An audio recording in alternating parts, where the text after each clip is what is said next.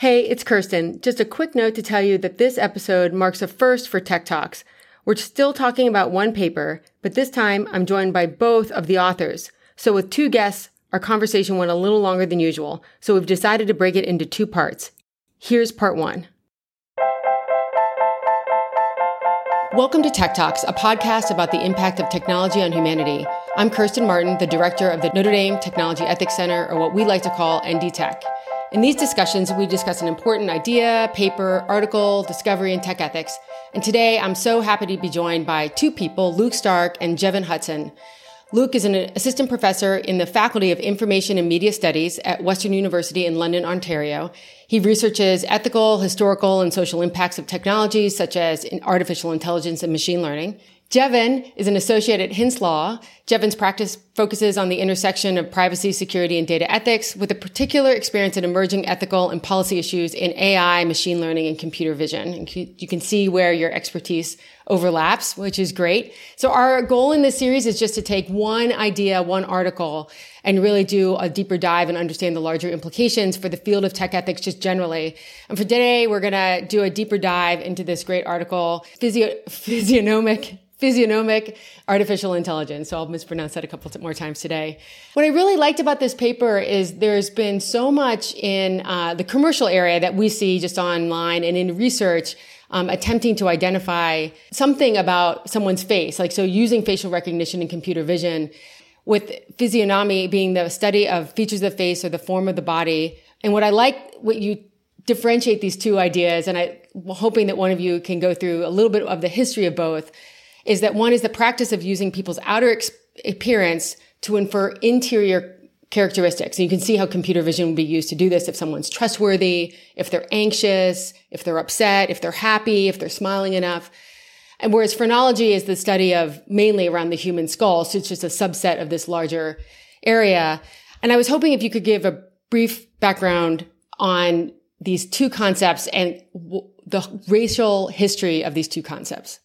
Sure, I can I can jump ahead, in, I can jump yeah. in on that being since being being the being I suppose the historian, the labeled historian in, in the duo. Um, and I and I want to I mean first of all thanks so much for having us. This is great. It's great to, to be able to chat. And and I want to I also want to flag how how much great historical work there has been on physiognomy and phrenology in especially in its kind of 19th century heyday or at least its first heyday i think one of the things we're arguing in the paper unfortunately is that it's coming back and having a bit of a second heyday um, which which is really too bad given it was kind of discredited um, once already back back 100 years ago. So yeah, so physiognomy um, is this idea of of being able to tell um, inner characteristics from exterior signs or signals, and has to do with the face and the body. It also, and this is really interestingly, uh, you know, we realized when we were doing the research, it also in the 19th century had to do with things like makeup and and and how you dress and, and this whole array of things. So so physiognomy, you know, it was it was it was uh, it wasn't just about a kind of biologically essentialist kind of set of set of questions. It was also it was sort of a, a, about this general science of signs. This idea of conjecturing about people and and and, and making inferences about people obviously you know has a long history people people make inferences about each other all the time and physiognomy in the 19th century, again, was this broad class of categories. It was actually quite hard to make scientific. And, and that's one of the points that Sharona Pearl, who's written a great book about this topic, makes. Phrenology, as a subset of this kind of physiognomic impulse, was the first, I guess you could say, sort of structured attempt to claim scientific validity uh, about some some aspect of the exterior of the human that then could be used to to kind of understand things about the interiority of the human about, somebody's intelligence about their personality. And and that's kind of where things really uh, well i mean you could say physiognomy you, you know you can often go wrong there too and we could talk more about that. But but phrenology in the late 19th century became this kind of this kind of pseudoscience right? It was or seen, it was seen as a science at the time by some people that tried to find these correlations between shape, the shape of the head, the shape of the skull, and various kind of character traits and, and, virtues. And and this this history was was was incredibly racialized right? Um racialized and also gender, right? So so the idea of what kind of skull was a, a kind of virile or or responsible skull you know really tracked to scientific racist ideas of the time. The idea of the people won't probably know about this you know the idea of, of the size of the forehead as an indicator of intelligence meant that all sorts of all sorts of kind of totally spurious correlations got made around ethnic and racial background and intelligence. But and, and, but another thing I think is, that's important to flag about physiognomy and phrenology in the 19th century that is relevant to today's AI systems is that often these these pseudosciences were being put forward by people who consider themselves social reformers, who consider themselves to be to be liberals, to be progressive, um, because this was a science. You know, it was it was an organized way of classifying people. It, you know, phrenologists and physiognomists, uh, phrenologists especially, sort of said, well, um, we don't think everybody can possibly be, um, you know, not everybody can be at the same level of intelligence, but if we can identify people who are of lower intelligence, we can help them in different ways than we would other people. So there were these kind of putatively, supposedly liberal ideas um, that were were pushing these technologies. But of course, actually, it's totally. I mean, uh, fundamentally, it's both fundamentally unsound, um, fundamentally racist, classist, sexist, and and fundamentally wrong, right? Um, and and that's why it was it was you know by the early part of the 20th century mostly discredited, and so it's it's alarming to see um, physiognomy broadly understood, you know, really take so much um, take up so much so much oxygen in AI these days, and even even phrenology, even like even this the, the specific act of looking at, at, at the shape of the skull. I think there was an IBM patent that talked about doing this a couple of years ago. So interesting. Unfortunately, this idea that you can tell certain intrinsic truths about the about the interiority of the individual from their exterior their exterior features is now unfortunately again really popular. It was just uh, just today, and this tweets could have been going around yesterday, but there was uh, a whole bunch of people looking at a profile of a, uh, there was like a, a new logo for an organization where they used three people's profile pictures. And it was very much like phrenology and trying to, um, people were saying that those are male heads, those are female heads, and they were not gendered at all. And then other people were putting their own face up next to it, and then all of a sudden trying to gender and misgender those people. And so it was just, it was amazing. Now that's not AI. This was just someone taking, but the idea of phrenology uh, never st- dies, and it was immediately gendered. It was uh, like it wasn't even a, a beat, and then it was used in a pejorative way. You know, even though it wasn't meant, it was just someone's logo. One, one, one thing I would say, and maybe Jeff and you have things to say about this too, is that one of my worries about all of these kind of physiognomic AI systems and and their you know their their advertisement and their kind of hyping in the tech community is that it's it's getting people to think physiognomically when they really shouldn't be it's promoting this idea of physiognomy in in ways that you know no one would otherwise think of and and and giving people this this kind of totally spurious set of characteristics and connections to latch onto. I think that's that's one one of the many big worries I have about these technologies. I think that's a great point. And Jevan, I didn't know if you could talk a little bit about some of the current either commercial ideas or research that you that you guys saw and thought, well, one, we need to write a paper on this. There's always something that you read that annoys you and thinks I, I, need to do something, and then probably even more that came on along the way as you were writing this because you the, it's a great overview. I have to say, if you're ever interested of like, does this really occur? And you you both do a very good job of cataloging. It does occur, and it's prevalent. You know what I mean? Like this is yeah. very popular. Indeed, and in many ways, that's what inspired the paper. Was the sort mm. of every week the sort of Twitter warfare of oh my god why are we automating this again? Uh, and going down sort of a similar rabbit hole that in many ways we need to you know diagnose this so we can uh, sort of stop the process. But in terms of some of these examples we'll sort of start from sort of two in the research context which talk about sort of basically predicting sexuality from the human face uh, as well as political orientation um, which are manifestly unsound. But as we categorize in the paper in terms of commercial applications uh, we look at sort of first and foremost sort of labor and employment employment, particularly the, the proliferation of automated uh, video interviewing tools that uh, purport to scan individuals' faces to determine, you know, particular characteristics like whether they're adventurous or cultured or resourceful or intellectual, all based off, you know, maybe a 30 second clip, which, you know, research since this paper has already shown that, you know, manipulating a background, like putting in a, a, a bookshelf, um, can, you know, manipulate these particular determinations. But it's particularly concerning when you see that Fortune 500 companies are leveraging leveraging these technologies for sort of entry level interviews uh, or sort of initial barriers to employment Uh, we also sort of break down other categories and you know like teaching and education where where folks are attempting to sort of scan students faces to gauge attention uh, or, or, participation in the classroom as well as in uh, instances like criminal justice which sort of interplay with other uses of facial recognition where the goal is to sort of expand into other forms of facial analysis.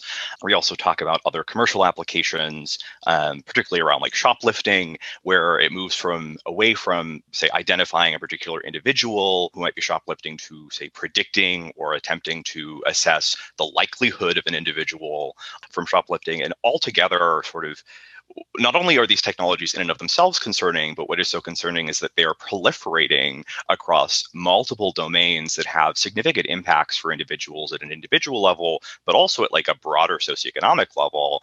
If you know an entire class of folks are subject to AI video interviewing tools that purport to you know to take out these particular characteristics, like that might disparately impact particular racial groups, particular ethnic groups, uh, persons with particular disabilities, and, and sort of for us, we were talking about this yesterday. Sort of the next goal now is maybe we really need a full count uh, of the ways in which these that, exist yeah. in the wild but I think for us is at least beginning to sketch that these play out across important domains um, that also implicate, you know, civil rights laws, other important laws, because these many of these are, you know, public accommodations based, you know, places in the public where people have access, but also mediate opportunities like jobs and, you know, other other you know important social and economic opportunities. Right. Yeah, I saw it because like employment, policing, education. You know, there is commercial, but I, I think it's also interesting for anyone listening. If you're ever teaching in this area the HireVue emotion recognition case that you cite by Drew Harwell in um, Washington Post. It's it's a great case just to teach, and I, I find the students are extremely upset about it. And so, and, and they really do a great job at that age,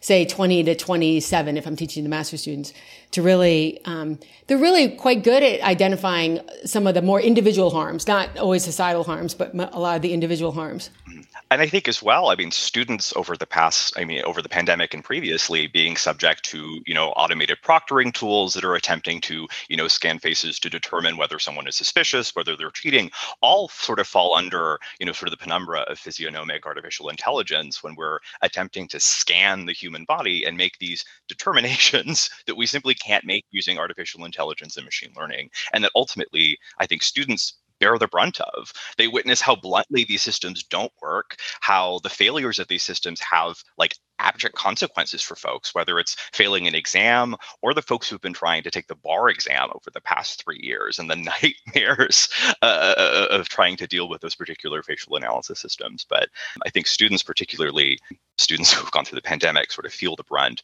uh, and impact of these technologies. Yeah, and I, you also this is I mean there is a, an immediate harm. You don't get a job. You're misidentified in some way. I, you you also before you get to the possible remedies including banning it, but the possible remedies, you do a nice job also of talking about the harms, like the general, I'm putting harms in like a lowercase letter harms. Like, so just a broad idea of the wrongs of using computer vision to guess something about someone and all that encompasses. Cause it's more than just not getting the job. It, it can be an insult to the dignity in a different way.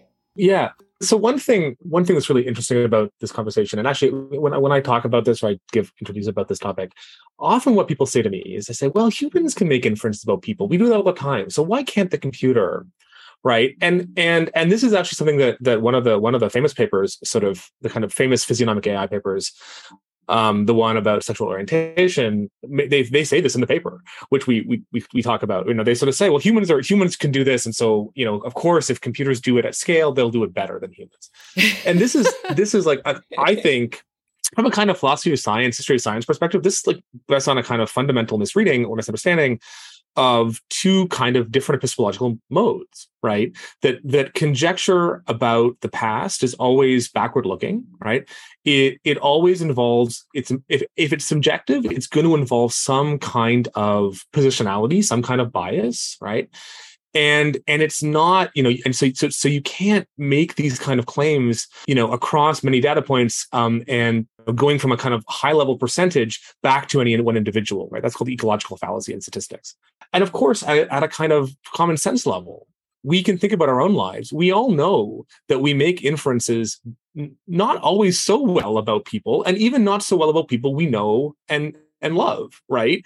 You know, much great art and literature is all about the misconceptions and uh, you know problematic inferences that want you know a, a, spouse makes about another, that children make about parents. Like we know we're not good at this, even with the people we know really well and have seen really well. And so this kind of inference making i think just you know just doesn't it doesn't work in the same way because computers can't put together the kind of longitudinal data they often hold on individuals with the sorts of holistic judgments or or kind of contextualized judgments that humans can do easily right? It's just it's just two different epistemological realms. And so anybody claiming that computers can do that the way humans can is is selling you you know a little snake oil. Um and and so yeah and so when you build these big apparatuses of judgment of automated judgment or automated decision making on the, this core erroneous assump- assumption this wrong assumption then the whole edifice just crumbles right? It's it's it's, it's built on sand. Um so I think that's one of the things we were trying to really get a get at in this paper, which is it's not just that use cases can be a problem. It's not just that like there, there are technical issues around precision, you know, in terms of, of you know, there's been lots of work on that in the context of AI fairness. It's that conceptually these technologies just are not appropriate. They just don't do the thing they say that they claim to claim to do. And you know, and as such, they're just kind of conceptually bankrupt. Right. And I, I like your point in the paper that because we think we can do the same, that we can guess someone's gender race. We can guess if they're trustworthy. If, if I'm a retailer, I think I can guess who's shoplifting, if who's untrustworthy. That we, we think we can judge others, what you say, uh, characters, psychological states and demographic traits. It makes it attractive. We think that the AI should be able to do the same thing. It kind of explains the attraction of being like, oh, I knew I could do that. It reminded me actually of predictive policing that police officers think that they know where the crime occurs and who's going to commit the crime. And so why couldn't you automate that? I mean, they, they do it all the time. You know what I mean? Like, and it's the same type of like, well, I can guess who's trustworthy. I can guess what gender someone is. I can guess their race, ethnicity. Um, and so I think it's actually possible, even though you're pointing out and do a great job in the paper to say this has always been pseudoscience. Like the entire endeavor has been pseudoscience.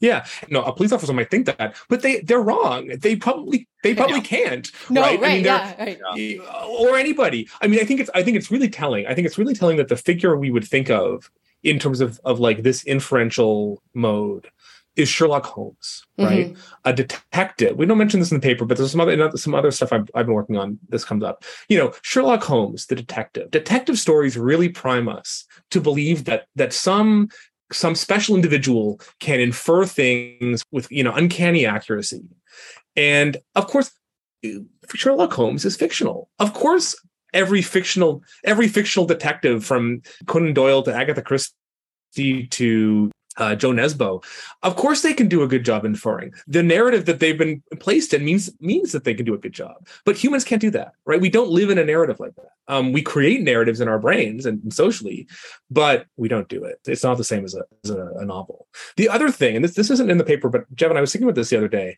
is that when we interact with people, it's not a one way street, right? So when we're interacting with people we know or getting to know or talking to, both sides are sending out inferential signals in ways that are making it easier for the other to to you know to, to pick up on cues uh, whether they're emotional or social or whatever right? Often in ways we're not we're not wholly conscious of but but it's it's not like you know i'm sitting there kind of scanning somebody who's just going about their business.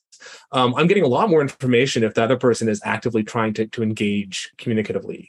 And i think that's that's another point for why these systems just are not you know just are not good at what they do I've had a note there that don't, don't take that as, as, as impetus for further engagement with yeah, no, no, no, indeed not.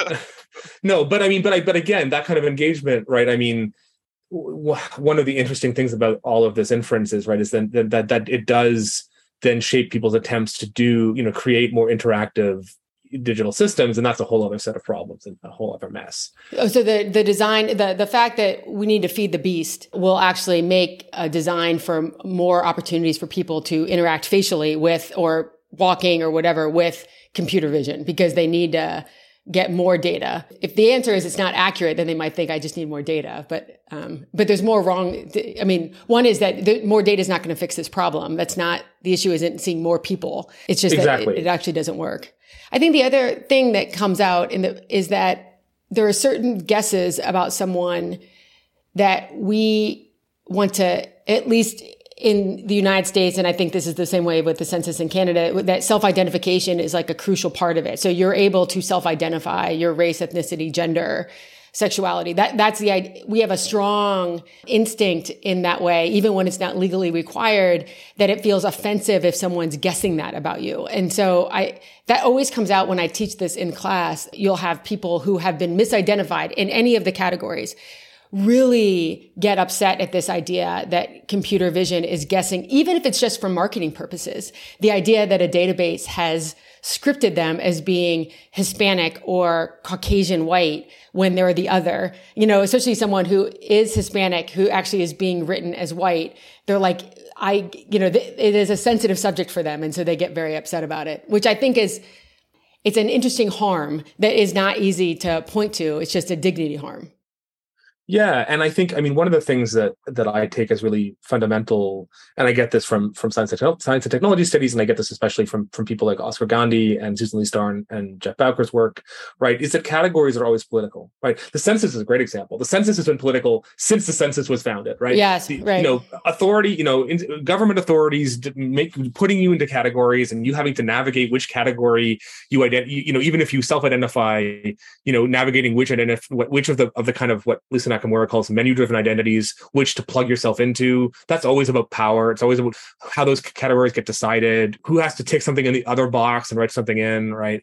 So yeah, so now we've just got this on on steroids. We've got we've got menu driven identities all over the place, and and inferences about those menu driven identities, which are in some ways doubly, I think, doubly troubling. They're troubling because they make an inference about the identity, and they're troubling because they then you know they assume that there's a set of of kind of concretized identities that you one one could be put into, right, even if they make the wrong choice. So yeah that's a and that's a bigger problem than just physiognomic ai that's a bigger problem with all sorts of ways that we we track you know we we we we collect data about people. Right it doesn't have to be through uh, you're saying it doesn't have to be through computer vision that you're guessing someone's gender. It's it's by other things by their could be their uh, purchasing behavior or whatever it might be. Yeah. Exactly. Right. Yeah and and i think one of the things that that i'm increasingly convinced about with with ai is that you know ai is only the latest it's only you know only the latest the latest symptom of this bigger question about classification and and you know that has that has really that has really been the hallmark of 100 150 years of of modern bureaucracies